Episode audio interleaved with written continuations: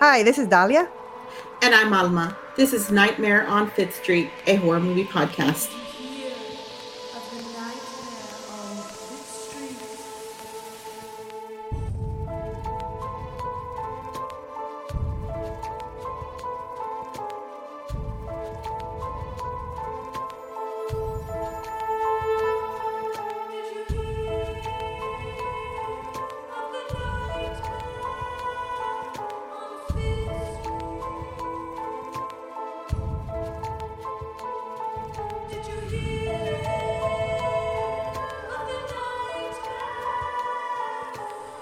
Y'all we are we have been really lucky this season. Season three queer horror we kind of just put out a shout out for our awesome guests and i thought maybe one or two people would reply and then we as you all have been listening to our season we have gotten lots of cool guests and today we have jessica scott. I'm really excited. I've been reading okay i know i'm talking to you right now, but we'll but we'll really talk to you in a second.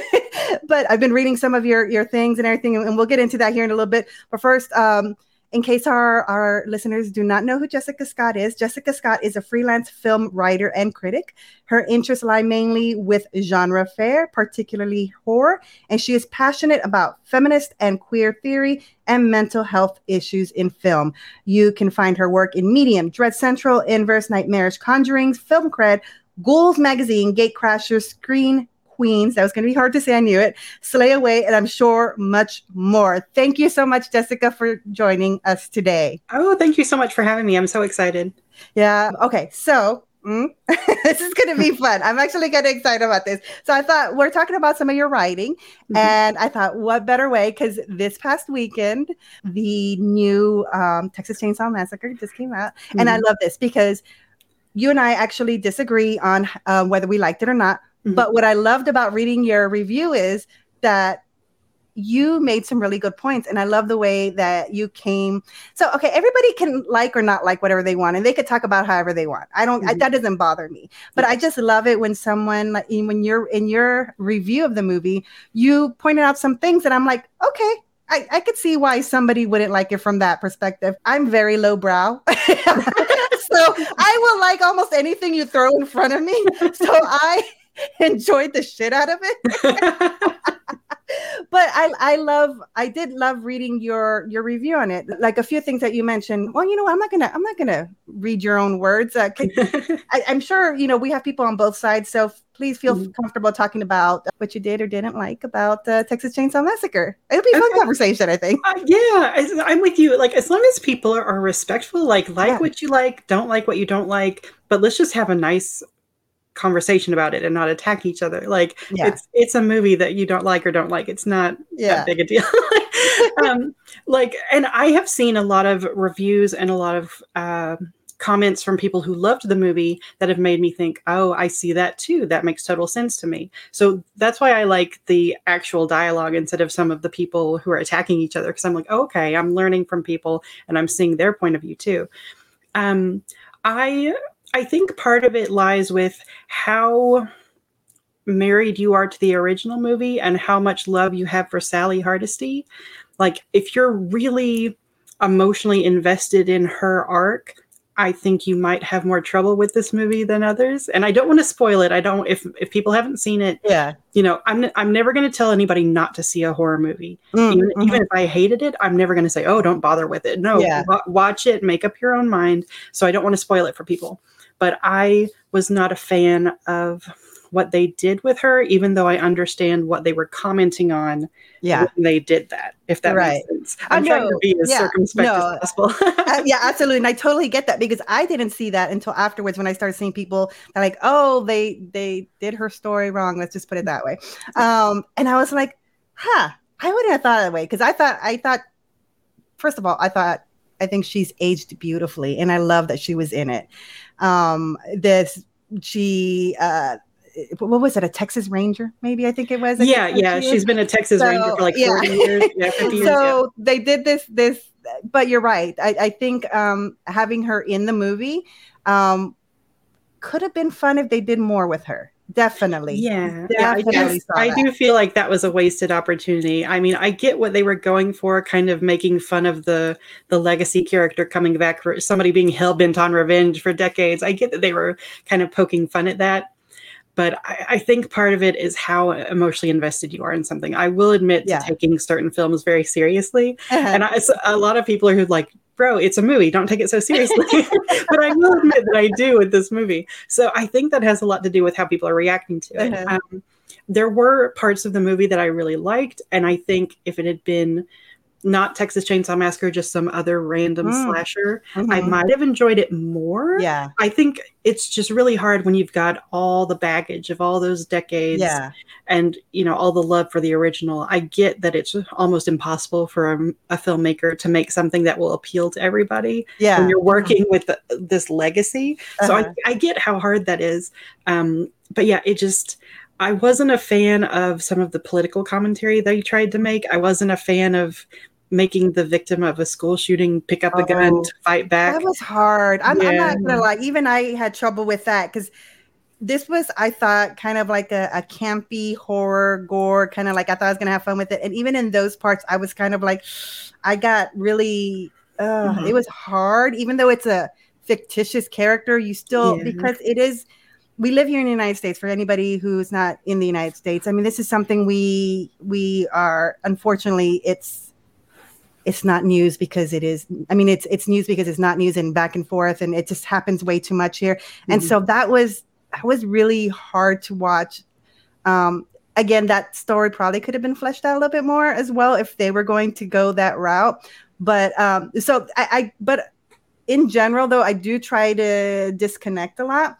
So i thought even though i haven't watched all of them I thought this was more like um, like the later, later, later Freddy movies Fred, not Freddy. I'm sorry, Jason. Um, mm-hmm. uh, Friday the Thirteenth.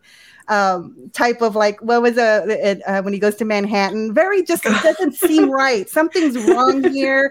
It's it's, it's the, an alternate universe. Yeah, exactly. Yeah, I agree with the the the follow through with a certain like the, the social commentary was was like but I did see it like that. I was actually surprised, Dalia, because I know she's a real big fan of the original. Um, when it comes to like the character arc like i'm more invested like in the in the halloween. It's where it was like when laurie strode there was like why did they kill her off? Then i was angry. And then and it was like because the character is what you follow. And so with this one i was able to have a like a disconnect because each one i did follow kind of like the like the with jason each one as like a standalone each mm-hmm. one you know? But when i I'm not a, crit- a critic, so I'm not very good at saying like the negative things about movies. So when I watched it, I could definitely see it as a little movie, saying a few things that I didn't enjoy, but then tell you first thing because I, I love that you said uh, I, you would never tell somebody to watch or not watch a movie because it, to each their own. Um, but I will say I love the kills because I'll say something positive, something I pull that out of like every pretty much. I mean, there's there's a handful of movies I think Valley and I agreed on that were like, let's not ever talk about those. um, but for the most part, I think we can find something good in almost everything. We'll find, and for us, mm-hmm. if if we can't find anything good with a movie, it's most likely going to be the kills because we love, even though some, it wasn't all practical effects. I get it. Mm-hmm. Um, Alma and I are a fan of practical effects. So mm-hmm. if you have practical effects in your movie, doesn't matter how bad the movie is, doesn't matter how bad the practical effects are, we're probably gonna like it. So, but um, but like I said, like reading your your review on it, uh, um, I enjoyed reading that. Also, when you talk about what you weren't, you mentioned not, not being sure who the movie was uh, targeted to, and in seeing people who I'll say from my point of view who liked it I think I totally see what you're talking about because I'm in an older demographic of people liking it. And then I did see some younger people liking. And it's like, and then like I'm looking at our backgrounds, I'm like, wow, we are all over the place. Who is liking this and who is not liking this? It's it is it is kind of interesting to see um yeah and then some people that i thought definitely wouldn't like it they're all like oh it was fun and i'm like you liked it oh okay cool i feel a little validated I know it's yeah. ridiculous, but yeah. No, yeah, it's been such a it's been so polarizing and such a litmus test, but it's just personal taste. Like, you know, this one didn't work for me. It worked for a lot of people, and I'm thrilled for them. Like anytime somebody watches a horror movie and they're like, I had so much fun, it was the best time, I'm like, hooray. I'm so glad. Because I just mm-hmm. want people to love horror, you know. Oh, that, exactly. yeah. Mm-hmm.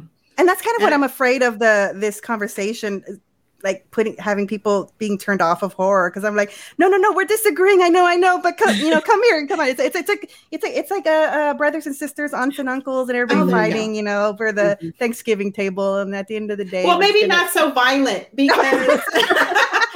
I like I like the way that you with your uh, Jessica the way you said it because it's like I I'm not I'm not going to hate anybody because they hate the movie that I love.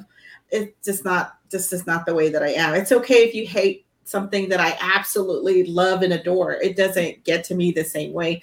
Uh, the discussion is important a lot and that way you can you can get better movies pull out greater ideas each time it'll yeah. it'll get better and not everything is going to be better so sometimes you just yeah. have to you know find something to enjoy out there but it's great just to put something on without like the preconceived notion of somebody else mm-hmm. telling you you should hate this or you know or love it that's exactly. it. Right mm-hmm. Mm-hmm. That's a hundred percent. I think just um, don't listen to anybody else. Go in, and if you don't like it for your own reasons, perfect. Just don't let anybody make that decision for you. Um, but real quick before we move on from this, okay. So it sounds like we're all fans of the original. okay, so we're going past the, orig- the original. Which one is your favorite? Uh, I don't know if you would call it sequel because some of them are like recreations or whatever. Right. Which yeah. uh, which is your favorite, I'm doing it in quotes, um, um, beyond the original? Like, you know, would you choose like, okay, if I had to choose one, you know, the second one or whatever, the one with uh, uh with what is her name, uh, Jessica Biel. I don't know. I'm just making shit up right now.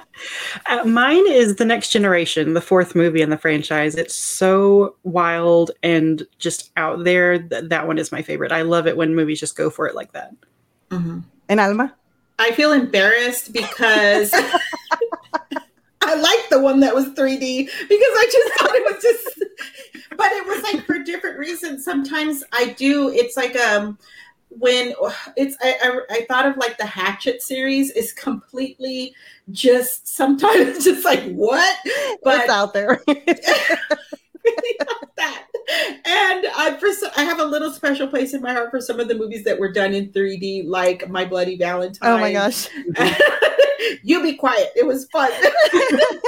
I love that one. Anytime you can yell 3D. Yes, like, that's um, what we do. That's one of the do. final destinations went to. It's like it's the same thing. It's like it's ridiculous, but it's fun. I know. Um, um, I was that the was that the Jessica Biel one? No, uh, right? No. Okay, I didn't think so. Um, because I forget which one is it. But uh, okay, so I'm gonna. Uh, I'm embarrassed too, but it's the Jessica Biel one, and it's because nope. for a weird reason, it's the fashion.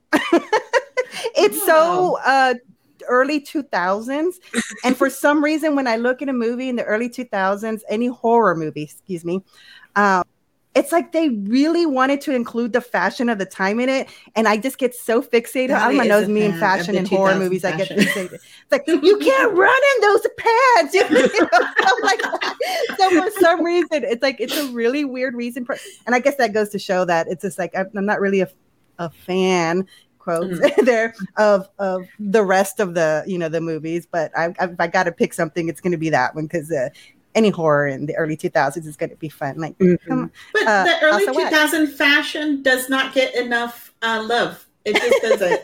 you know, everybody's always picking on those layers and the low rise jeans and everything. but that was when I was, you know, becoming an adult, and that's what we wore. right? Exactly. clothes. uh, but speaking of, of fashion in horror movies, well, this isn't really, it's a dark comedy, but um, uh, we'll get into that in a minute. But speaking of fashion, the fashion in this movie, Alma, what movie are we watching? Because the fashion in this movie, I want to get into it too. Because we're here to fabulous. talk about Jawbreaker from 1999. All right, tell us about it. All right. Oh, should I read a little summary first, and then I'll yes, get to the please. director stuff? All right. Uh, uh, three of the most popular girls at Reagan High School accidentally kill the prom queen with a jawbreaker when kidnapping goes horribly wrong. It's a birthday kidnapping. Isn't that special? Horribly wrong. Oh yeah, it goes really wrong. That part's yeah. the the bummer part, but the rest of it's tell it, cool. Okay, tell us who's in it because I want to talk about this this uh, horribly wrong prank here in a second. Okay, all right. It is written directed by Darren Stein, starring Rose McGowan as Courtney, Rebecca Gayheart as Julie, Julie Benz as Marcy, Judy Greer as Fern and later Violet, um, Pam Grier as Detective Vera Cruz. I want to say Vera Cruz so bad. Chad, and I did it anyway. Chad Christ as Zach, and I wrote like some of the minor roles because they're all kind of important. There's a lot of great. Uh, very important. Cast is. Mm everyone is really important because it pulling from a lot of decades of like teen horror um all, all great. So uh, charlotte ayanna um plays liz purr. Of course she's dead the whole movie. But um we had tatiana ali playing brenda. Carol kane as miss sherwood. And carol kane her voice is her. just i've always loved i love it. That woman's voice is so beautiful to me uh, PJ Soles and William Katt of Carrie fame, who yes. played Tommy Ross and Norma in Carrie. Um, they play Liz Purr's parents. Jeff Conaway, um, from Grease. mm-hmm. he played Marcy's dad. Oh, rest in peace. But yeah, um uh PJ Soles, I hated her. I fucking hated her in Carrie. you know that, so Alma. Much. I fucking hated years. her in Carrie. She quotes her. That's how much she's obsessed. but I love her. PJ Soles. I love her. So it's uh-huh. so funny. Um, but yeah, I hate hate her character. Of course, like you said, Tommy Ross and then Kenickie. Mm-hmm. so I love that they're and they don't play big roles. They're they're very mm-hmm. like not even in the periphery. They're just kind of like boom, there, there they are. Boom, mm-hmm. there they are. Um, so I love that they play these very, very small parts. Um, but they're like they're horror. What do they call it? Uh, when they're icons, like I don't know, well, like horror royalty. royalty. Thank you, royalty. royalty. There you go. There you go. um, and it's like the the like the whole the whole teen scene. Even though they're like adults when they play teenagers, it doesn't matter. but who doesn't want to do that? Have a little right. fun. okay, so Jessica, I know you said you love this movie. Yes. Um, uh, we we had to rent it on Prime TV. Where are you finding it? I have the Blu-ray. I have a oh, copy. Of course, that's, I was hoping you would say that. I was hoping you'd say that. So you probably have a lot of like nuggets of of goodness to share here because that's what I love about the Blu-rays. They have all those extra things and everything. So, um, Okay, so real quick, I want to talk about the um, uh, the fact that because we we talked about them being teen uh, um, people from horror. See, I already fucked that up. See, I'm not good with words. That's why I'm not a writer, Jessica. Um, but um, so these characters were uh, these actors were spe- specifically um, picked because they are not teens. Them, they were not teens themselves. They were, I believe, all in their 20s by then, mm-hmm. or, yeah. or, at least mid 20s. Rose McGowan was yeah. 26. Rebecca Gayheart was mm-hmm. 20. Uh, did I have it right? 28. Julie Benz Ooh, was 27. Okay. Because, mm-hmm. and they were picked at the, at, you know, as they're in their 20s because he was the, the director was, you know, doing it because that's what they did. And it was mm-hmm. very purposeful. It's like you know they did it with carrie. I think he, i think he even used the carrie as an example. Like they chose non-teens to play teens and he thought that was funny. So he went ahead yeah. and did it. So i just thought that was kind of funny that that he did it too. But um so the director and i'm, I'm bad with names again. Well, who's the director again uh, Darren Stein. I'm really bad with names, Jessica. I'm sorry. There's no disrespect to anybody, so I'm going to forget everybody's name except my queen, Rose McGowan, because I, I am in love with her. So, okay, all right. So, uh, Jessica, we are this uh, season for us is season three is queer horror. You had mentioned that you know um, when I saw your tweet, you know, talking about this movie. Um, what about this movie for you? Because I don't, I don't think it's very I mean, it's I don't think it's made like look at this queer movie. You know, what to you about this movie makes it a queer um, movie? I guess it's the best way to ask that. Okay. Uh, well, a couple of things. Number one is, you know, Darren Stein is an out gay man who is making something as campy as possible. Like he wanted it to be as queer as possible. I, I think with just the way it, the transitions, like you've got these wipes with these funny noises. Like there's so much camp in this movie, but also I think that Courtney and Fern at least are queer icons. Like Fern is clearly in love with Liz. Oh yeah. And Courtney, I, I think is by her pan. Like she is like she's very she jokes that she's turned on um when Rebecca Gayheart's character starts getting really aggressive with her. And I don't think she's joking about that. I think she's serious there. Like I there's so much queer energy in this movie just with those two girls and just just the high fem camp of it all just screams queer horror to me. And I know it's more horror adjacent than horror, but there's enough yeah. horror elements I think to qualify. oh, absolutely. And I I read a quote. I was reading about um Again, I'm sorry, the writer. Um, I don't know why my brain does this. It just dumps certain things. Um, but when the writer was talking about when he was writing this, he set out to write a horror movie. And then as he wrote it, he realized, oh, there's more comedy in this than horror. So now we can, you know, we have a, a dark comedy. And um, I like that because everything that you mentioned too is, is are the things that I love about this movie. The weird transitions, the weird sounds, mm-hmm. that ending. I was going to talk about when we get there when she does the the whole sound at the end when the picture's taken over. like, oh, I fucking love it. It's just so like it's perfect and and um whether it was intentional or not um the the dynamic between fern and courtney yes absolutely. I mean that's for me again even though if it wasn't intentional it's very obvious. Fern love in love with um uh um oh gosh oh the team liz. uh, liz, liz. thank you thank you. But i mean no, it's, it's, the movie begins with like a love yeah, letter to exactly. uh liz purr. Uh-huh. it's beautiful. It's yes. she is talking about everything that she loves about her mm. and all of this it's like the like from afar noticing her and the way she looks and I just love the way that they introduce Liz Purr because she is, you know, she's killed right in the beginning of it, but she's like she's so perfect and sweet looking because you never hear anything about her her personality. I mean, she's in this group and Courtney is like with her abrasive uh, strong personality and everything. It's like what was Liz's? we don't know. Uh, uh, hers is just going to be this legendary, always spoken of in beautiful terms because we don't know her. And so Fern speaking about her in the beginning and describing her and and everything i just it's beautiful to me and it's a great opener for uh it's just like right there it's just like oh it's such a it just and sweet Sweet, beautiful, wonderful. Uh, so, Jessica, other than Fern saying that she was like so good and everything like that, are, do, does anybody else talk about her being as angelic as Fern makes her out to be, or do we ever get glimpses of other than the lie that Courtney's trying to portray? um, I think Julie talks about how you know she doesn't really care for the games that Marcy and Courtney play. That she's like that was all bullshit. But with Liz, it was real. I think Julie talks about how great Liz is too. Like she saw Courtney for who she was and for being so toxic and just evil.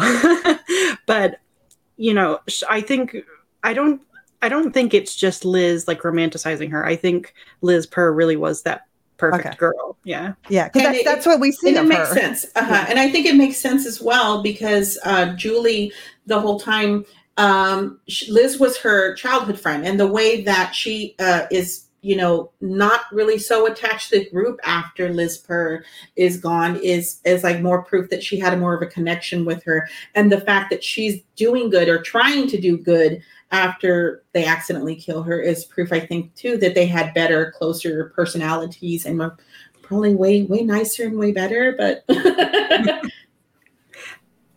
well, what's hard for me is, and I'm going to say it right out the gate here.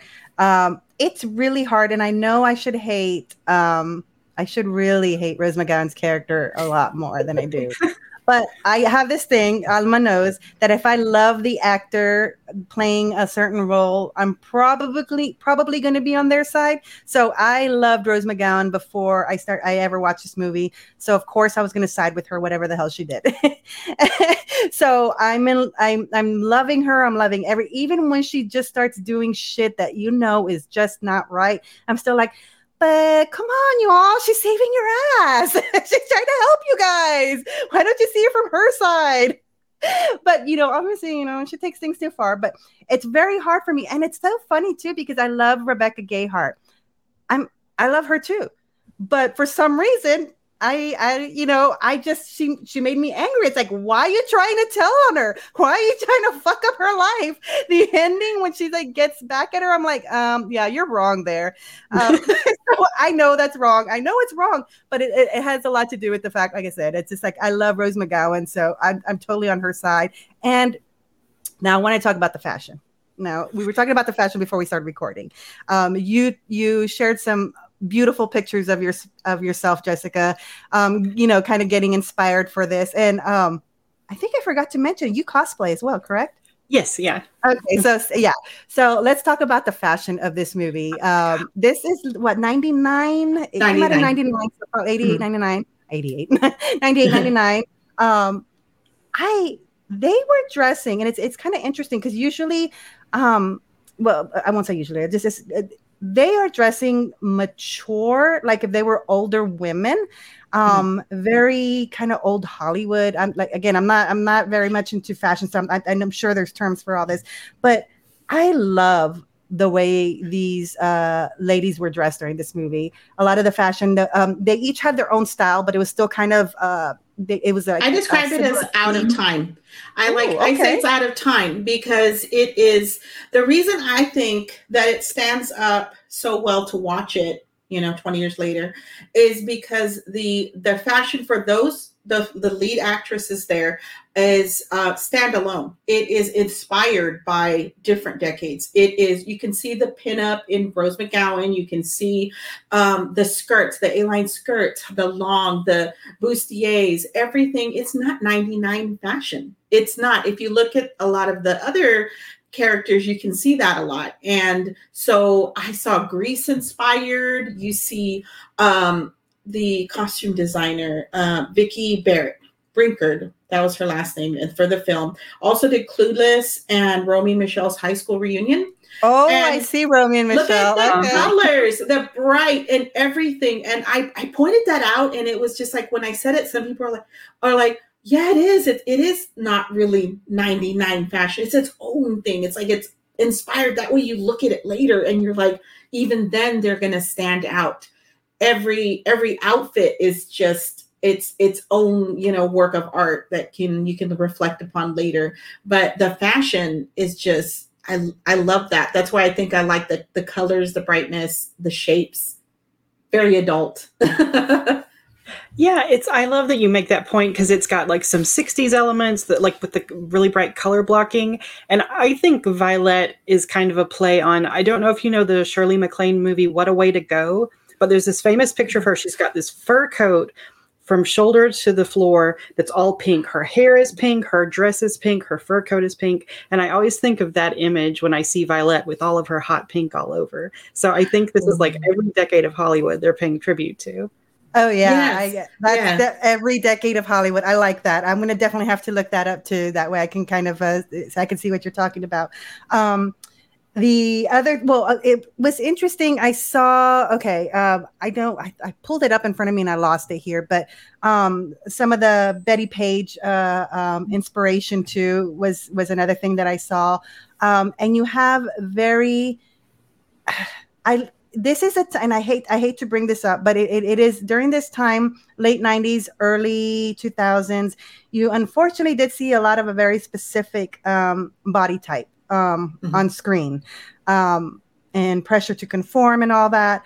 Um, but then you have someone like Rose McGowan, who is not going to be your typical um, body type of that time. And sh- this is another reason I think why um, I I really fell in love with her as a person off screen because she was always, even today, she's always been very um, assertive, very proud, very everything. And she's just like, she doesn't give a shit about what anybody thinks about anything. And at the time, she could, and, I, and unfortunately, I have read that, you know, she has had, she did have some um, pressure during that time, but she still was herself. And I love that you could see that in this film where, and at the time, she's also, she's also uh, I was gonna say fiancéed. She was engaged mm-hmm. to Marilyn Manson too, so you can kind of see a little bit of that too. Mm-hmm. But um, you know, they worked with her instead of trying to make her something else. I think is what I was trying to say, mm-hmm. um, and I like that. So, um, like I read that. I think there was a part, that, yeah, there's specifically oh. because they went out to eat together during uh-huh. the filming of the movie, and she said she didn't want to eat because she wanted any of the paparazzi taking pictures of her eating, and in the film, they, yeah. they said the same thing. We don't, yeah. we don't eat where people yeah. can see it, and it was like one of the other actresses was like, "Oh my gosh!" It's like she maybe they did kind of like build on her own personal character um personality uh for uh-huh. the character and i thought that was was really cool. It's like they it was her character. They they used a lot of her like even the tattoo that she had of herself on um they they were trying to see if they could uh, uh put makeup digitally remove it. It was going to be too expensive. They decided to go with it. Again i think that's why they I, I like that they worked with her. Um i mean not work with her. I, I think you know what i mean. They were just gonna like okay you know we're, we're just gonna uh, uh, she she knows what she's doing. Let's let's let's move forward, type of thing. Um, but she's not the only person in the movie. And I told Alma beforehand, before we start recording, I'm like, Alma, please don't let me make this a fucking Rose McGowan episode. So Alma, please steer me away so from talking about Rose McGowan. Ahead. She'll just keep doing it. Let's let's get into the movie then. And um, so first impressions from the uh, first opening opening scene and the walking and um Fern narrating everything. Jessica, what did you do? You love watching that over and over? Oh my god, I love it. I love the scene. I love the all the iconic hallway walking scenes. Like there are so many of them, but I I was hooked. I saw this one for the first time when it came out in the theaters. So mm-hmm. because I saw the ads for it, I was like, this is absolutely my shit. I am gonna go see this. Mm-hmm. Uh, but yeah, I was just obsessed with like it's this kind of sweet fairy tale, and then everything. I like it. The Jawbreaker is so perfect. It's sweet and sour. You've got the sweetness of these, you know, beautiful high school girls, but the sourness of high school politics and you know all the things that they have to put up with from other people and all the things that they inflict on other people and you know female friendships and how they can sometimes be the best thing in the world or the worst thing in the world. I was just obsessed with that from the beginning.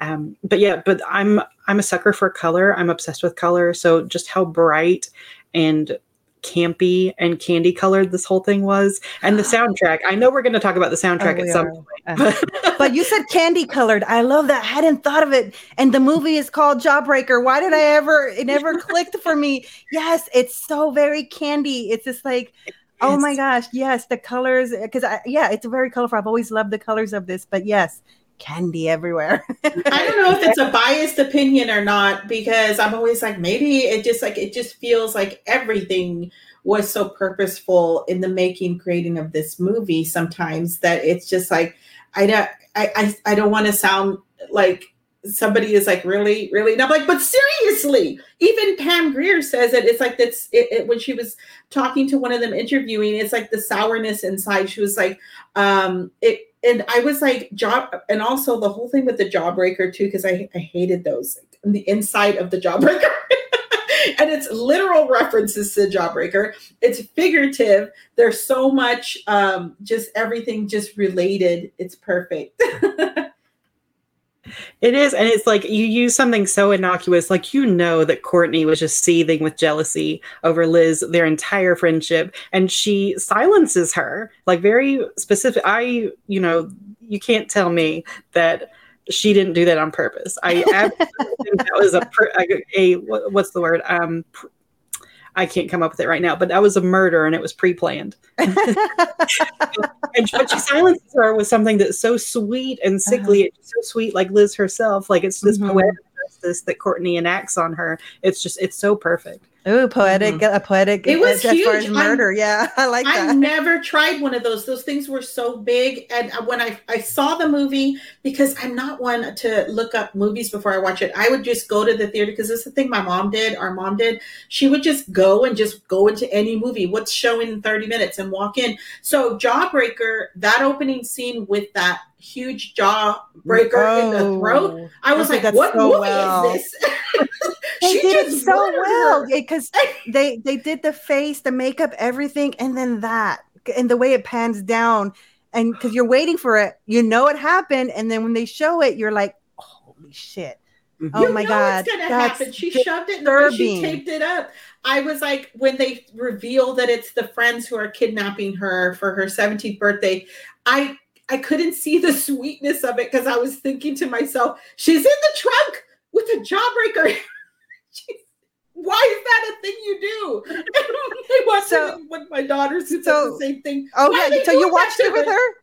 Yeah, I watched it with the youngest one. Oh my god! well, she's thirteen. I know, but I didn't know you watched it with her. I didn't realize that. Yeah, the oh. other one too. Oh. I have two. so, no, but, she said she wanted to watch Heathers after this, right? Yeah. As soon as she was watching yeah. the opening, she was like, "I'm in the mood to watch Heathers now," and it was like, exactly we'll watch heathers afterward. And um, so i was like at a certain scene i was like you can you can go for this scene because i always tell i already know what's coming on i've watched everything uh, you know 100 times. But uh, then we watched heathers um, the morning after uh, the next morning so that she could watch it because she was like so in the mood for watching it. And i was like you get it are you are you a fan of Heathers as well, Jessica? Oh my god, yes. Yeah. That was like a formative movie for me when I was a teenager. I'm obsessed with Heathers well, it's funny because yeah, I, I, mentioned earlier to somebody else like, oh, I'm, I'm going to be recording an episode and we're talking about uh about Jawbreaker, and they're like, oh, I like Heathers better. I'm like, it's like it's so funny. You think of Jawbreaker, you're going to think of Heathers. It's it's so funny. But um, okay, so this scene, I'm just going to come back real quick to the scene in the trunk. Um, this well actually the whole kidnapping thing so the writer based this on in i think he said in high school where he lived I think he said in the Valley, California. Um, they um, the friends did this a lot. They would kidnap each other for birthdays, and of course, he said that it's it wasn't as you know violent as this. Obviously, thank goodness. Um, it was just with the parents' help. You know, they would they would arrange their friends to be kidnapped by their friends, and then they'd take them over to like Denny's or somewhere, have breakfast, and then tie their friends up to like, you know, whatever. Um, so this was based on, you know, like that. And then of course he took this you know this this turn you know with with the jawbreaker but jessica i love the way you described that because i hadn't really um for me it's always been it was just an accident it was just an accident but yeah i mean it could have very well have been something that she had in her head this whole time and like i'm gonna shove this in her mouth and if it happens you know it was an accident. and it's it said right it, right in the beginning when she was like, "This makes you um like kind of the shoe in to be prom queen now."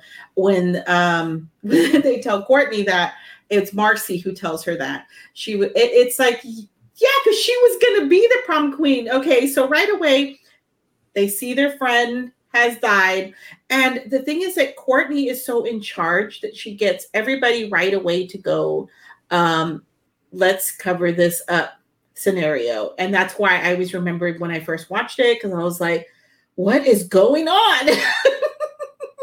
and um just that whole scene of trying to come up with a scenario and everything of how we're going to cover this up and how they end up going to school with their best friend this is why it's horror adjacent. Think yes. of the situation here.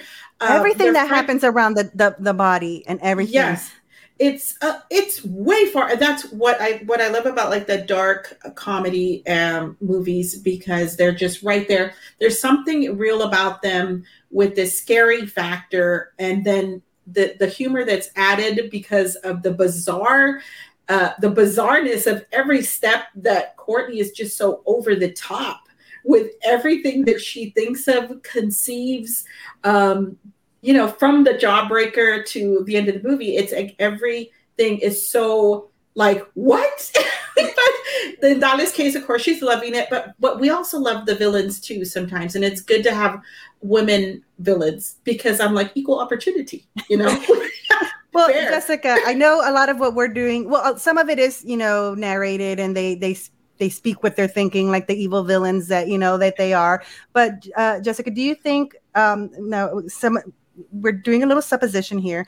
Um, do you think that Courtney was trying to help them all when they were trying to, you know, cover up what happened to her, um, to Liz, or do you think really it was more about herself? I mean, again, because it's you know it's supposition here, but what do you think? More herself, more the crew? What what do you think is going on here? I think it's all about Courtney, and I do think it was all about being prom queen. Like all she cared about the entire time. I love that. she got rid of her one obstacle, and, you know, now she's got, especially because Marcie is such a follower, like she looks to Courtney before she does anything. She's like, I've got accomplices, I've got people who will protect me to protect themselves. It's a way of um, covering her own ass, like having other people involved, um, people who will protect her because they fear her.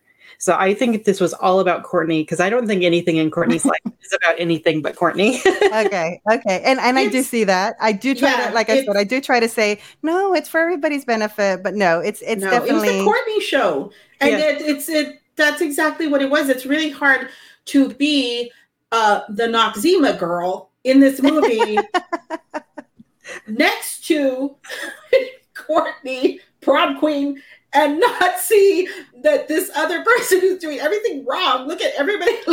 Yeah. We, people love this character for a reason.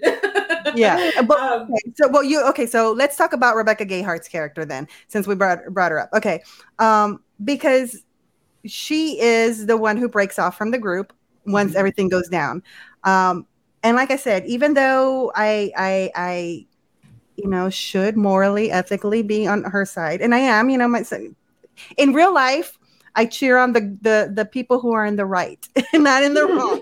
But in movies, we can cheer on but, whoever we um, want. so I actually kind of felt very sad for her character because um, this was the first time, and it was because the death of her best friend that she was finally able to explore herself and be herself. So when she's um, you know, when she's sitting alone, you know, or um, she's trying, like, even just trying to figure out, like you said, the politics of of high school, Jessica, trying to figure out where she's going to sit to eat lunch, or um, when she sees a cute boy and then they go driving together, and she gives him the, her number, probably something that her that at least Courtney wouldn't have allowed her to do, you know, very mean girl like. Mm-hmm. Um, so she's starting to explore a little bit, you know, being like a kid you know i mean these are adults but i mean like high school in high school you're a kid and you, that's when you're supposed to be trying to figure all this stuff out i don't think she'd had the opportunity to so i felt bad for her because it was the first time she finally got to do that because of her friend yeah, like even her wardrobe changes after she breaks away from the group. Like she starts dressing differently. Like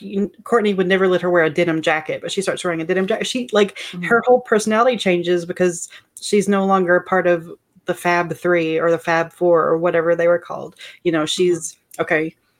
Who is Julie? Who is Julie outside of Liz, outside of Courtney? But I'm yeah, I I I don't think you can talk enough about the fashion, but I'm always fascinated by the fact that her wardrobe changes completely yes. once she's not with them. She because, looks like a teenager. Yes, uh, yeah. Like the clothing style becomes that of a teenager instead of like Dalia saying that they are dressed like women and um, that jean jacket part was so like exactly you noticed it the the jeans and the regular looking shirt and the ponytail and um, it just all of it speaks a lot of her and even though she's flawed because she still went along with the plan originally she drove yeah. around with her friend in the trunk so mm-hmm. i don't i always think of that too but that mm-hmm. shows more of like the teenager side big trouble. What do we do? We cover for our, we cover yeah. ourselves, but that didn't stop her from still trying to con- to do the right thing when um, she separated was- from the group. And I think that was a that was mm-hmm. a big point of it, mm-hmm. um, because uh, um, oh God, Marcie. Right. Mm-hmm. Um, when she stayed with Courtney, she never got the opportunity to think outside of what was going on. But yeah, Rebecca Gayheart's character definitely did. When she separated, she started to think more like, yeah, this is wrong. And then being able to have that um, even though it's supposed to be a love interest, it was, you know, this person, a friend, a new friend that she was able to talk through like what happened and and him being kind of like this moral compass for her that she already had that but it was she mm-hmm. was able to like talk through it and realize like you know what I'm getting I'm getting that uh, you know uh, confidence to be able to do the right thing, which she would she obviously didn't have when Courtney's constantly you know in her ear da, da, da, da, da, telling her all the wrong things to do. Um, that Marcie was a fox, Marcie Fox. uh, I think she made a point of saying that Fox um, mm-hmm. didn't have that opportunity. necklace. Yeah. Let me go try hard all the time trying to fit. But see, she's still like if you look at her fashion too, and I, I'm going back to that because her character is um its own but she's like the follower she's like the the just stereotypical follower she's trying so hard the whole time everything she does is like a like a like she's a what's like a coordinating piece for Courtney. Her outfits, uh, a little bit like one time, like when they have the hose that have the what's the line in the back of the hose? Oh yes, uh, I saw that. I noticed that. Yeah. Yes, um, she has one too, but going with the color of her outfit. Uh-huh. Hers is like her outfit, but different colors. Um, her accessories, and just trying so hard to just. But but that make but she's also just really mean. I don't think that you could get people to be like that if she's also not a really mean person. She wants to be popular or anything. So we'll we'll get into to Fern now because we have to we have to bring up Fern Fern Mayo. They give her the mm. plainest name. Um, they, they I love of, her name though. um, but yeah, it didn't seem that that until I look at it and I'm like, oh my gosh, yeah, her name is like Fern Mayo, and she catches them in their scheme, and they change her so easily. It's like she was just screaming to be let in and so much so that her you know the the the the you know person that she wanted to be friends with the person that she loved that uh, liz she you know worshiped her privately yeah she joins this group so quickly even though that that's gone uh it could be like I don't know. It's like single really... white female. She loved the idea of of Liz so much that when she got the opportunity, it was to be there. Obsession, obsession um, and not. She, mm-hmm. yeah, she went. She went for it, and I did read that she was uh, the the when she was Fern Mayo in the beginning was based on Carrie from the movie Carrie. Mm-hmm. Uh, a lot of her look, the way she, you know, the way she's acting and stuff like that. So, and I, I totally see it. But um, what are your thoughts on her transition over to Violet? I'm obsessed with that sequence. Like, I, I really love the idea that she had this not true love, but obsessive love with uh, Liz and wanted to become her. And when they do that fantastic makeover scene, they it's a montage of Violet in the makeover chair and Liz at the mortuary getting her makeup done for the funeral. And it like the way they shoot that and the way they cut it, she is literally taking Liz's place like they they become the same person and then she emerges as you know the new liz i'm obsessed with that sequence i think it's so brilliant and like it's so sad but so smart and like just like it feels like some of the dream sequences from Heathers, like that kind of really arch, like high camp thing. Oh yeah, I, am obsessed with all the references. Like this movie is so self-aware, but not, mm-hmm. um, not. It, it, doesn't get to be too much. I just like the the Carrie scene, like recreating the Carrie prom scene with the slow mo and everything. I'm sure we'll get to that. But um, yeah, when she just becomes Liz, like she now is her own obsession. Like how one wonderful, quote unquote, for her that she gets to become this thing that she's wanted for so long. And you can see a lot of that inspiration, like you mentioned, um, Carrie inspiration, Heathers inspiration, but it's still its own. Yeah, it it is uh, that scene is is it's oh it's it's so the the way that they're like the the way they cut the scenes together, the way they blend, the watching and the makeup. sound. I love the yeah. sound, the way it's oh my the outfit choices, yeah. the yes. clothing that that she's wearing in the end. It's so much so that when Violet is wearing that final outfit and she's standing there, she's standing, is it a staircase? And Rose McGowan is to her right, but screen left. And I didn't notice Rose McGowan at first. That's how I think they good they did. And I was like, oh my gosh, because I watched it like twice and I was like, I didn't I forgot that she's standing there right next to her because it's she's become a thing. And then they give her her name. Um, and it's real funny because she's like, uh, um, well, you know, not your Fern's a plant, but not Rose. We won't name you Rose, and her real name. Her Rose. real name is Rose. and they gave her the name Violet. And Violet is the character that I most um, I think I love her the most oh, because oh, really? she has a little bit of all of I think uh, like the teenager like typical stereotypical like um, either you're oh you're so shy or oh you're so different that you don't belong to a big group um, or you're wanting to be like the wannabe and then part of the group so she becomes popular she has a whole arc that is just kind of like representative of a lot of different um, personalities or the way that we see ourselves in our teen teen years. And she gets that shot at being popular and she just like rolls with it.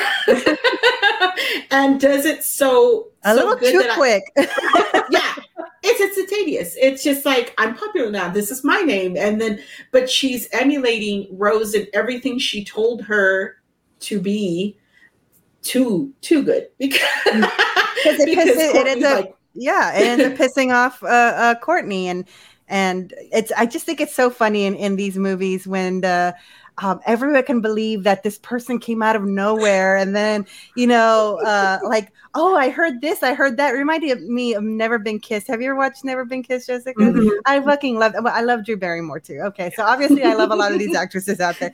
But um the whole when when her character comes and they're like oh i heard she's dating this person. It's like hello people. It's like it's so funny. You can make up anything and it's like I, I look back at my high school years was like could something like ha- like that happen in my high school? I don't know i would have fallen for that. But yeah anyways but i just thought it was so funny. Um and then that's when we get introduced to um it's supposed to be a love interest but i, I hate saying love interest because he's he's really just a friend. He's a friend uh to rebecca gayheart's character. And um he's uh this is where Zach. you know yeah but this is where uh, some of the um uh, I hate to say of the time, and even though it does have a writer that is gay, it's like some of the some of the the the the um, t- characterizations of different people. It's just like uh, uh, it makes me cringe, you know, like oh, because like you know he's in drama, so maybe he's you know maybe he's not straight, but what does it matter? It's like references like that. Again, I know it's camping all that, so it does make me cringe, but I'm gonna I'm gonna look past it right now just because um, I have to, I guess. um, but um, I don't really care for him, but I like that uh, her character had a friend, and that if they were going to have to have it as as you know someone who could be a boyfriend, okay, all right, whatever. Um, I, I like that for her because she was able to explore a little bit outside of the friend group, but um, I don't like him. I, I don't I don't like him. I know that's they don't so give weird. enough of him for you to find interest in Well, him, but she don't like gives up all her secrets to him. Like I did, I just didn't right away. I was like, um, I thought it was interesting because she, uh, she does need to get that uh, relief from letting this off of her chest. I thought that was the whole purpose of the character, just to have somebody to help her get it off her chest, this huge weight and that i think is what helped her like like we we noticed with her clothing change her trying to do the right thing she needed that confidant because she didn't have anybody else in that group. Liz was her child childhood friend and then she hung out with these other people who who are popular but yet separate themselves from everyone at the school by intimidation bullying um just being so far out of reach that we needed somebody to for her to you know confide in and that Well, i think he's is his he's an purpose. for me he's an instigator. So he's perfect that he's in mm. the drama club or in drama. That was my thing. But so jessica do you think he's more of a, a, an instigator or more of like he's supposed to be the more com- moral compass compass compass here? I, f- I feel like part of him is an instigator. Like he he buys into the cliches, the stereotypes too much because he's like drama and sports do not mix. Like when he's like having the showdown with Violet. right right i'm like you don't even know her and you're already talking shit to her dude? I'm like i'm supposed to like you? I mean yeah i know. It's it's kind of weird that she comes out of nowhere but you don't know anything about her and he's like the whole sports thing and then later on he's just like yeah so i met this girl that's how unimportant he was to me. I just completely like like ignore his lines. Because that's why i was like I, I know why the character exists but he you know nothing he said really stuck out to me. I can't even remember like what does his voice sound like? I just listened to it like the day ago. Um so i guess so. Um maybe he was just and also he's put there to piss Dalia off you know?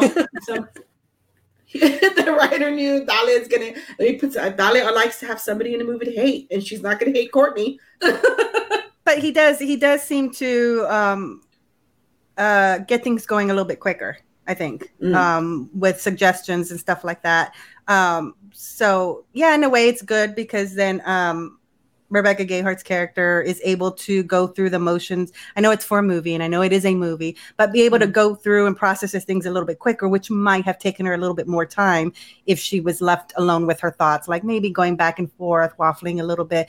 But in this way she's able to propel things so that they can get a finality a conclusion to um to liz's story because she deserved that because they gave her an uh, uh the characters gave her an ugly death because it couldn't Mhm. just be enough that it was an accident they had to unfortunately um make it not only an ugly death, but tarnish her reputation in the process, which is sad. Mm-hmm. Um, so, and this uh, plays more into like the the fact when yeah. we when we brought up, we keep saying Courtney, she's going over the top, but also she wants to make ensure that what she gets what she wants because she she took her place immediately, you know, and um nobody had anything bad to say about Liz before then, but let's let's ruin her completely even after death is a real uh, is completely shitty. It's like really super shitty. She didn't have to do any of that, but she did because that is her. That is her. Um, that's the way she is. And going along with the plan, though, that was the real messed up part from the anybody who was in on it. Fern jumping in the scenario and it's funny too. I'm going to bring up that Fern is going to the same school as Violet. That they they don't know that's Violet, and they start counting her absent. They start counting her absent. like they're counting her absent. So who's this girl sitting in her seat? That's so weird. It's so weird. Oh, you need to speak with Fern Mayo because Fern Mayo is the last person to go drop off the books for Liz, and and they're like, oh, but she hasn't been at school for a few days. But this new girl, Violet. I love that. That's such a. I think that's a play on "She's All That," where like you turn from this ugly duckling with glasses on, you take off the glasses, and you're this supermodel. Like you, right? People would have recognized her. I'm sorry. Right. That's, that's another same face, everything. I uh-huh. love "She's All That." It Me actually too. came out the same year as this, and so the Did same it really the same period, year? Yes, "She's huh. All That." This one. Um, there were two okay. other. Uh, what's that one? "Cruel Intentions" and. Um, oh, you had oh mentioned God, 10 things I hate about you. 10 things I hate oh, about you. For All came out the same year. wow. Okay. All right. And the, the, she's all that changing her, cutting her hair, the and, and um just it's just like, but you put that's how unnoticed this girl was that nobody she had zero friends and that's why she was so hard up for joining this group because not only did somebody want to be her friend this was the group. This was the like fantastic, fabulous four, and she was going to be in this group all because she happened to see something. Um, and that's why it was so easy to believe like she has something over them too. It's like she had a little security because they're going to be her friends because she has a secret of theirs. But also, I'm going to get what I've always wanted instantaneous. Like she gets everything to her head. I love that outfit when she has the t shirt that says bitch and the pink on pink on pink. Oh, I love it so much. Um, walking down the hall. They even redo the scene, walking down the hall with her, walking down the hall with them. And I love that they named her Violet and she's wearing pink all the time. And um, just like the, I didn't so, really pay attention to that. You're right. um, it's what the the one of the biggest things that I thought was just like the icing of the shittiest, scariest cake ever was the fact that Courtney's character has sex in Liz's bed with her underneath the bed. Like she moves her to do this thing. That right there was like, wow. That was like, that like cemented it that she's going to have to get hers. You know what I mean? Like somewhere in this movie, we have to get a little justice for Liz because she did, she took it uh, further and further and further each each time and it was like but she didn't tell anybody that she was doing those things either which is like wow that's a lot of extra plotting. So we're just going to keep putting jessica's right this whole time with her this was premeditated. Um this is like capital murder. This is first degree with extenuating circumstances. So jessica what do you think of uh, rose mcgowan's scene when she's doing the whole um yeah, you know, when she's oh, telling God. the story of how she likes these boys she, or men. I know, yeah, she liked men, strange men. Like I, Rose McGowan is such a good villain in this movie. I know why you love her so much because she is so good in this movie. I I'm really fascinated with this. Is Courtney? You know, I am not slut shaming. I am saying within the context of the movie, the characters view um, Courtney having sex with lots of strange men as a negative. And she is absolving herself of her sins by transferring them onto Liz.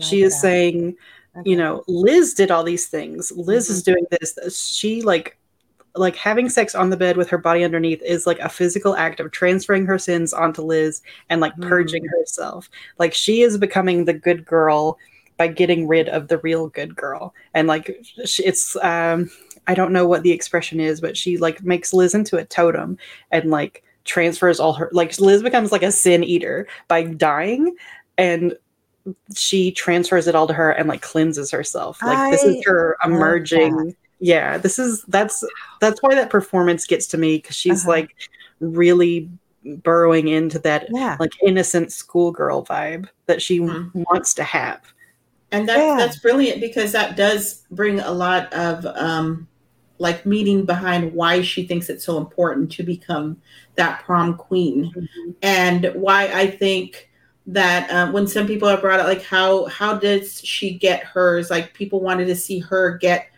hers, you know, um, at the end of the movie. But it's like, what was it that she worked for this whole thing? Is that she's acting absolutely perfect and absolutely like the one everyone wants to be with the end goal being I'm going to have that crown on Even her dress, the way she's dressed is very angelic. The mm-hmm. the the crown um, or the the hair decoration, um, which is mm-hmm. in a mm-hmm. bit of trivia that I, I found. Um, all of it, she looks and the color of the dress and everything is very angelic. You're mm-hmm. right, mm-hmm. Jessica. I love it's that. It's not bright. It's yeah. Shimmery and because everything's been very bright very pop color you know in your face. Um, but yeah she is able to shed that. And again yeah no no slut shaming because consensual people you know they're they're enjoying their sexuality. But yeah she's somehow made to feel like it's bad and decides to transfer that over to liz. And mm-hmm. like even in the scene where um, when she's in, in the bed with that other I, I, don't know he's a football player whatever with the popsicle I think. the way she's mm-hmm. dressed also is kind of very you know um, uh, uh, in, innocent quote mm-hmm. unquote. Mm-hmm. Um, so it's yeah, I, I hadn't really thought of that way. And I love that take on it because yes, because you do see that at the end when, like I said, because I always did think that the dress and everything, I thought she looked beautiful at the end is very mm-hmm. angelic. It's very um, contrary to the way she presented herself throughout the whole movie. Um, and then and then you know it happens the ending happens and all that but yeah i love that now the the the hair piece came from the fact that one of the other actresses came out of the trailer and she had flowers in her hair and all that. And I guess Rose McGowan's look was going to have something else. And then when she saw that, she goes back to the trailer. I want something better than that. And and I just love that that she's just like, okay, this, you know, I'm Courtney. I'm supposed to be, you know, here. So change it up. And it's so funny because having not known that piece of little trivia, um, I always love that, and I keep doing like this swirling around my head because I don't know like what a exactly halo. it is. Well, it's like a lot of little halos yeah, her yeah, hair, the, the ropes around that her are hair. Yeah. swooping around her around her head. So we have now that we need to. We don't need to just tell everybody. We don't need to make sure that we get just not just get justice for Liz. We also need everyone to know how horrible Courtney is, and that's where Zach comes in to help with the plan because um, they've already outed um, like right before the the big poor Violet. Poor Violet, but she got really like she's pushing people. She's stealing parking spots. She's trying to take uh, everybody's man's. And remember that the scene where she goes up to to what's his face and she wants and tells him like, uh, you know, want to go out or whatever. Yeah. But anyway, the the only reason she's really out is because she pisses off Courtney because she's a better Courtney than Courtney. Yeah, she took Courtney's place. She's and the, like that, just like overnight, Courtney. it happened so quickly. She did it perfectly. Everybody, nobody was even thinking of, about her. It was all mm. Violet.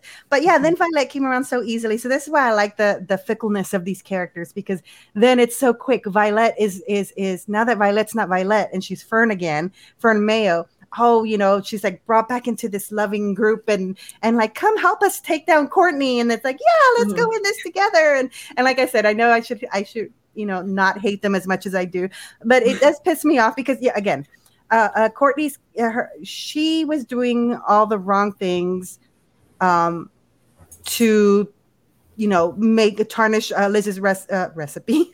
what kind of recipe is this? Reputation. And um, they all you know had a part in it but yet they all seem to be absolving themselves of their part by going after courtney oh. and that's why at the end it, it always made me so mad because um, uh, rebecca gayheart's character was in the right to try to make sure that they all that they found out the truth i guess basically but her throwing it all onto Courtney has always made me so mad. Even though I, uh, yeah, they needed someone to put it onto because she just, like I said, she did take it way too far. But it just always made me so mad because at the end, when she's, I mean, she's just like, she lets everybody know what's going on. And then the, the, when she takes the picture, she's a mean girl at the end again. I'm sorry, but she is. Rebecca Gayheart is a mean girl. sees her the mean girl. I don't see her as the mean girl. I do. I love this scene because she's you, enjoying it way too much, and that's the part well, that's like. The thing is, she it. hasn't enjoyed anything, but the, the the big prom scene okay this is a carrie inspired everybody pointing and laughing type thing. I think that this scene the ending scene is the greatest way to end the movie because you know there's more repercussions. Nobody else is going to get away with anything Dalia. This was just to show oh no i love um, the ending. I just yeah this is like was only to show courtney yeah. you know get her comeuppance is that what it's called? You know? And because to me i'm like oh no they're all going to get in trouble. I know because i'm like uh you know because they each played their part. And so but that would be a boring ending where they show all of them getting arrested. This, was, this was better. This was better in, in in the fun. Um so what just, do you think of oh sorry go ahead Alma. No, go ahead. I was going to say. So, what do you what do you think of, of this ending, Jessica? Did it wrap up nicely for you? What, yes. what was done differently? Not no, differently? I'm obsessed with it. Like I, I, the Carrie vibes throughout are so good, and then having the slow motion and the the noise drop out where you're not sure what's going on. I, it's such a brilliant homage. But also, the only thing Courtney cared about was being loved, having popularity, yeah. and they took away the one thing she wanted mm-hmm. most by exposing her in front of the whole school. Mm-hmm. Like, obviously, Courtney's probably not going to do well in jail either, but like the, her worst nightmare just happened. Like, yeah, nobody's scared of her anymore. Nobody loves her anymore. Everybody hates her. She's yeah. the outcast now. I thought it was yeah. like such a smart way to turn the tables. Plus, it mm-hmm. just looked beautiful. Like this slow oh motion growing yes. flowers and like and like you said at the very end where she's like, ah. I'm in love with it with the sound of it because it is very like you said it's it's it's very um, it's very quiet and the muffled and the, and the kind of mm-hmm. like a slow mo of even the voices and everything. Yeah. And her face and that sound as her picture gets taken. It's like, oh, I, if I could get that photo of, of that blown up and put over my bed, I would be in heaven. I've always loved that look, and, and, she does it so well. And she does it so well. Mm-hmm. Um, and yeah, I, I, I, I, so Alma, I do like the ending. I just hate that. Well, it's just, it's just because I'm secure and confident that they're all going to go to jail too. So it's okay. I don't know what kind of rich, fancy lawyer you have, um, Julie. You're not getting out of any Accessory. I'm thinking accessory after the fact. I'm thinking tampering with evidence. um, you know, removal like a corpse. I'm just thinking all those things. So, you know, that that is the perfect thing because it was taking away everything that she built up to get. Yeah. Everybody abandoned her. Even Marcie was so quick to hide because she's in trouble. She's she went under that table so she's quick. in trouble, but also because she's like, oh shit, you know, she's got it. Everybody knows they're going to know I help too. Automatically, she knows that. Mm-hmm. And so I think that no, no matter what, um, you know, everybody knows that they played a role. But mm-hmm. Courtney, I think, always thought that she was so just never going to get, you know, caught. Okay. You know, so they were uh, just uh, guaranteeing, trying to make sure that she didn't wasn't able to talk her way out of it.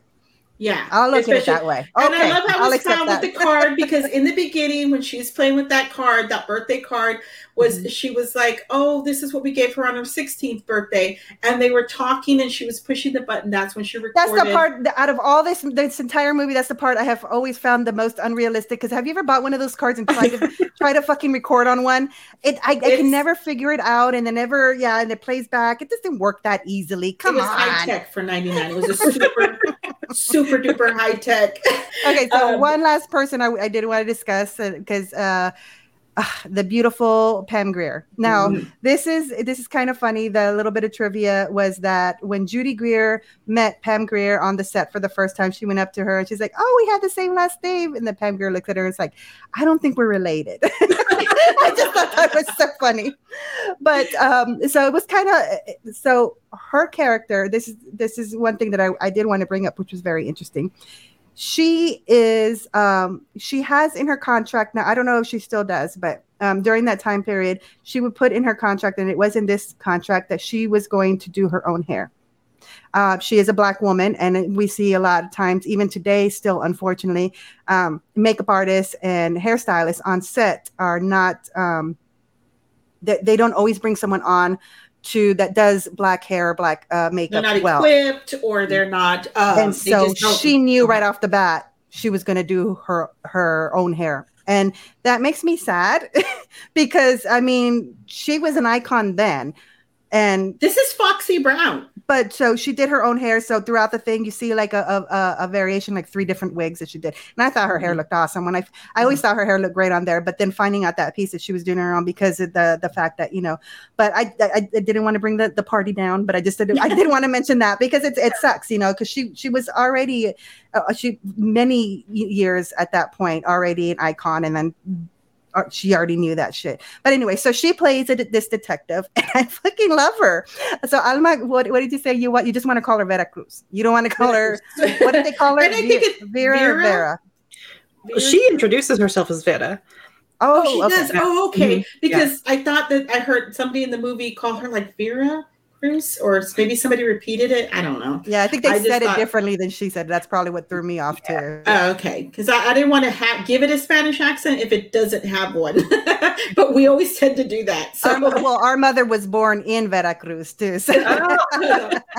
maybe that's why I like her so much. so yeah, her her character the detective. Um, the one thing I will say I don't like about her character, the way it's written, is throughout the the up until when she does a little flip flop at the end, she is the one who is smelling something wrong with this whole story. She knows mm-hmm. it, she feels it, but the way at the end she just accepts how it's tidily cleaned up. I'm like, I don't think she would have. Mm-mm. I, don't, don't know. Or maybe she's just mm-hmm. saying she accepts the story and we just never got to see anything else. Um, but I don't believe that. I don't believe she would have been like, oh, yeah, that's what happened. Yeah, she would have seen through Courtney's little own like weepy act right away. Mm-hmm. That was too fakey, mm-hmm. especially because she came in very um like ready to interrogate these teenage girls, and yet at the end, in keeping though, I'd say it's in keeping with like the typical bad detective storyline. Mm-hmm. Sometimes where it's like, why did they investigate further, or they come in too hard and they stay hard.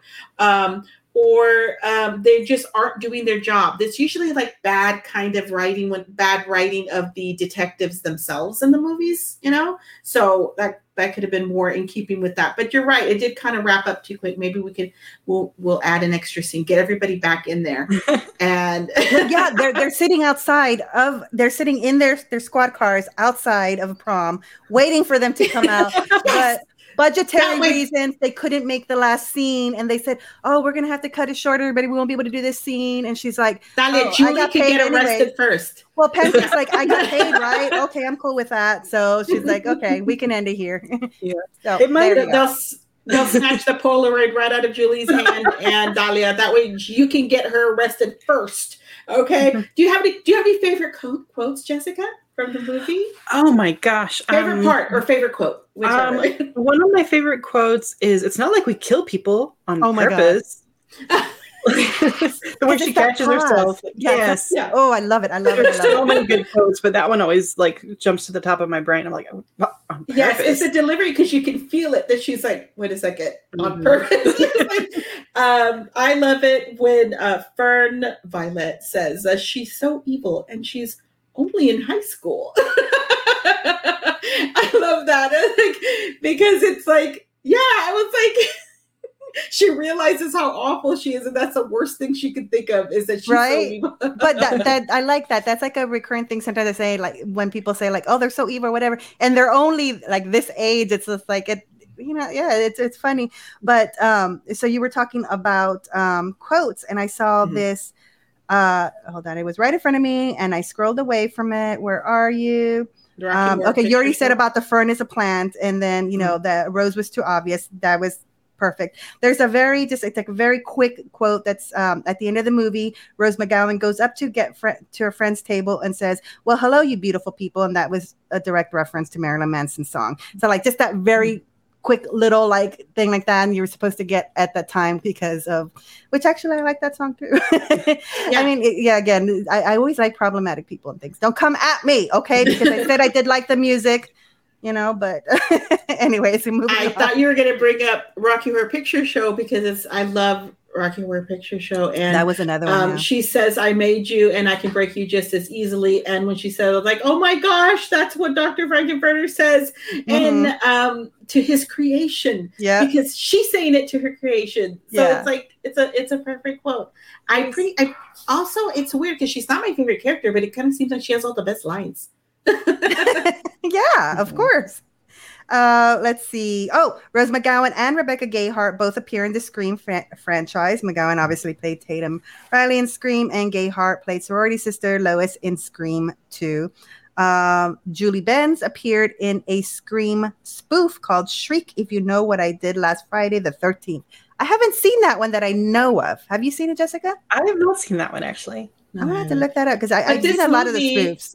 uh, this, you know, the iconic like walking in the beginning scene was spoofed for not another teen movie, and one of them trips and falls in a trash can, and I love that because that's how iconic that was. And that not another teen movie was one of my favorite like spoofs, like uh, making fun of all the movies because it was great because um, who and I and I don't know who said. I'm sure plenty of people have said it you know that the the Heathers came than this one, but it was like the um, they Mean Girls. Or, uh, or what was it? This one, the uh, Jawbreaker walk, so that the Mean Girls could run or something like that. because it's like different generations. Yeah. But this one, it each one like Heathers of its own time, mm-hmm. Jawbreaker of its own time, and you know, I love that. Mean Girls of its own time. And I like them all. That's so cool. That you're right. I guess even though Mean Girls wasn't made that long after this, you do think of it as a, like a almost a different generation. Even and that's why I love yeah. to say like this one is out of it out of time a little bit because of the fashion choices, because of the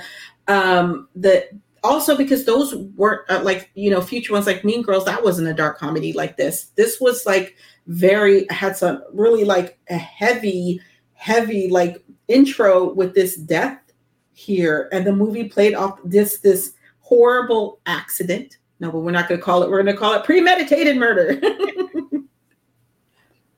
Okay, and one last thing I want to say about uh, quotes is that the only line of dialogue Liz Purr has in the whole film is, What are you doing to me?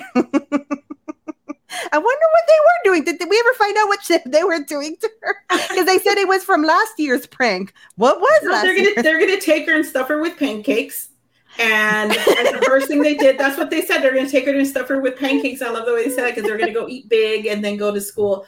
And but then that was that was also bring back to the sadness. How come nobody knows she wasn't there for her own birthday? This was her 17th birthday, and she dies on her 17th birthday. And where's your best friend? Isn't today her best friend? That shows how much they were so separated from the rest of the high school because. It was just 17 them. you just said they were she was turning 17 so this friend group was supposed to be 16 17 that's fucking young man. That's young and they were up to like really bad shenanigans. What the hell? Okay well again I, I like it. I love this movie. Jessica alma I've, I've enjoyed talking about this. I could go on longer.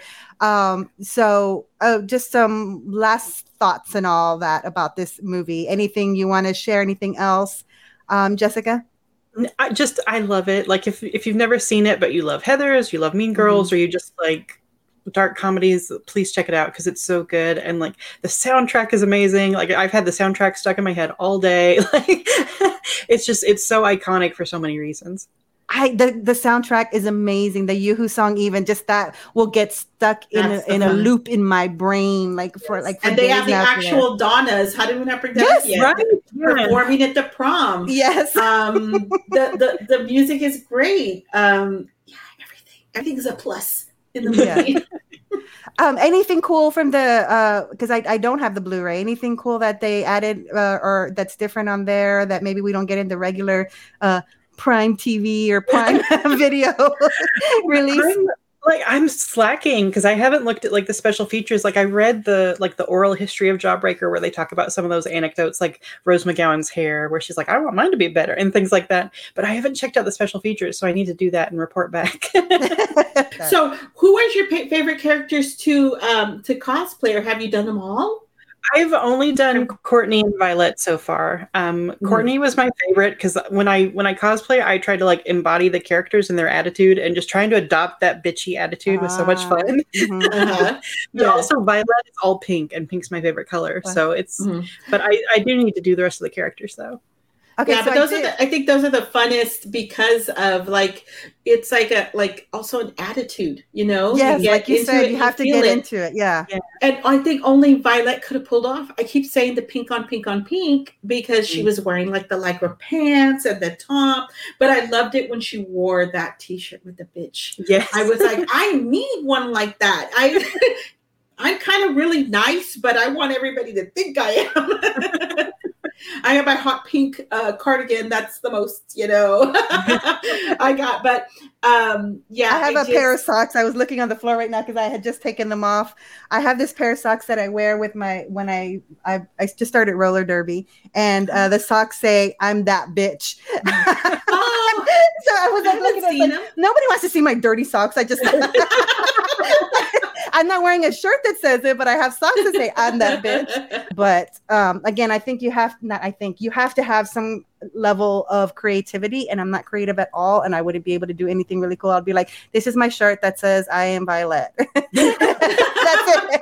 I, I have a pink ladies shirt that I was gonna wear just for no reason, but then um, I got really excited because I like to do eye makeup a lot. And mm-hmm. so my inspiration, I don't cosplay or anything, but when I get like in moods, I love to do my makeup.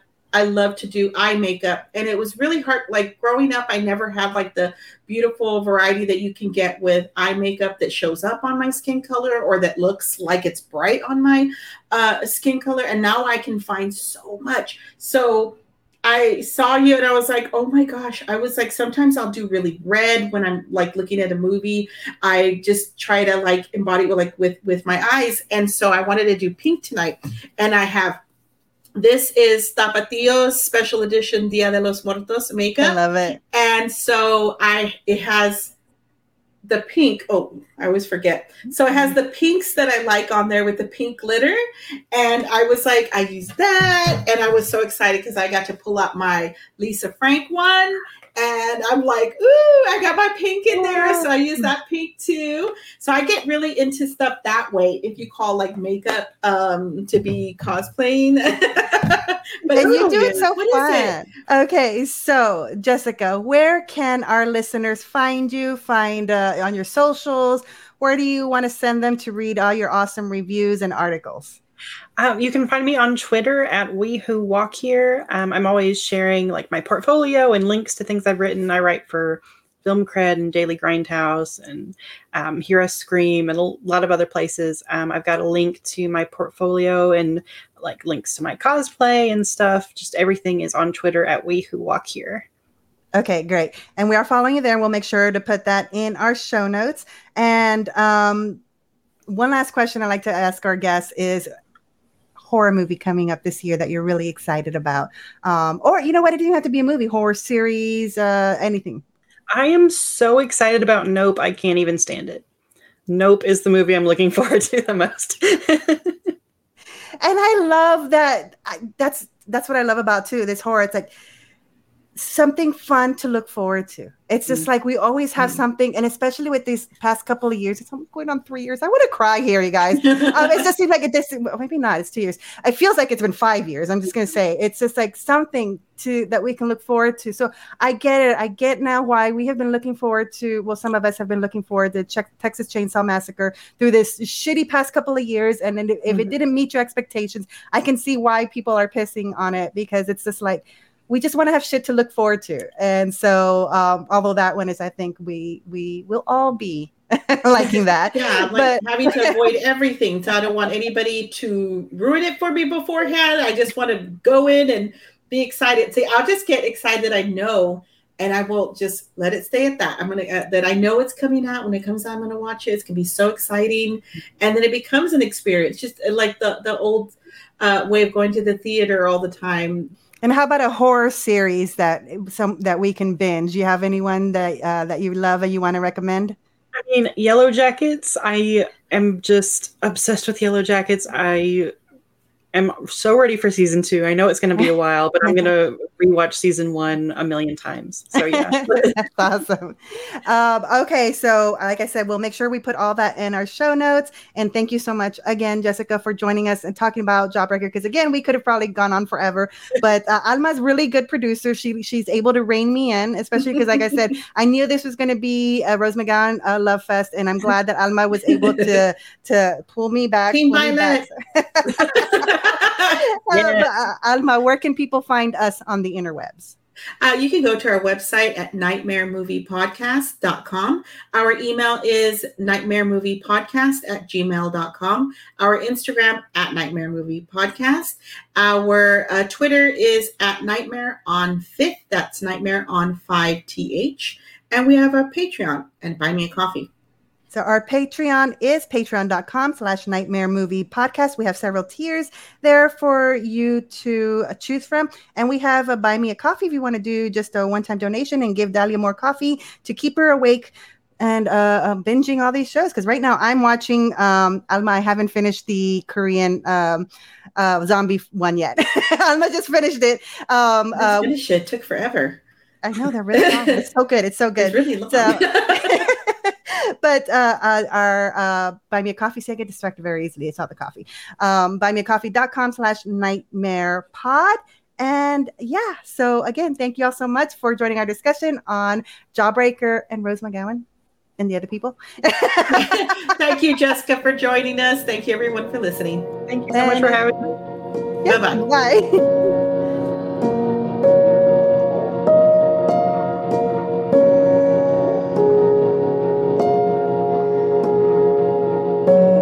Thank you for listening to Nightmare on Fifth Street, a horror movie podcast.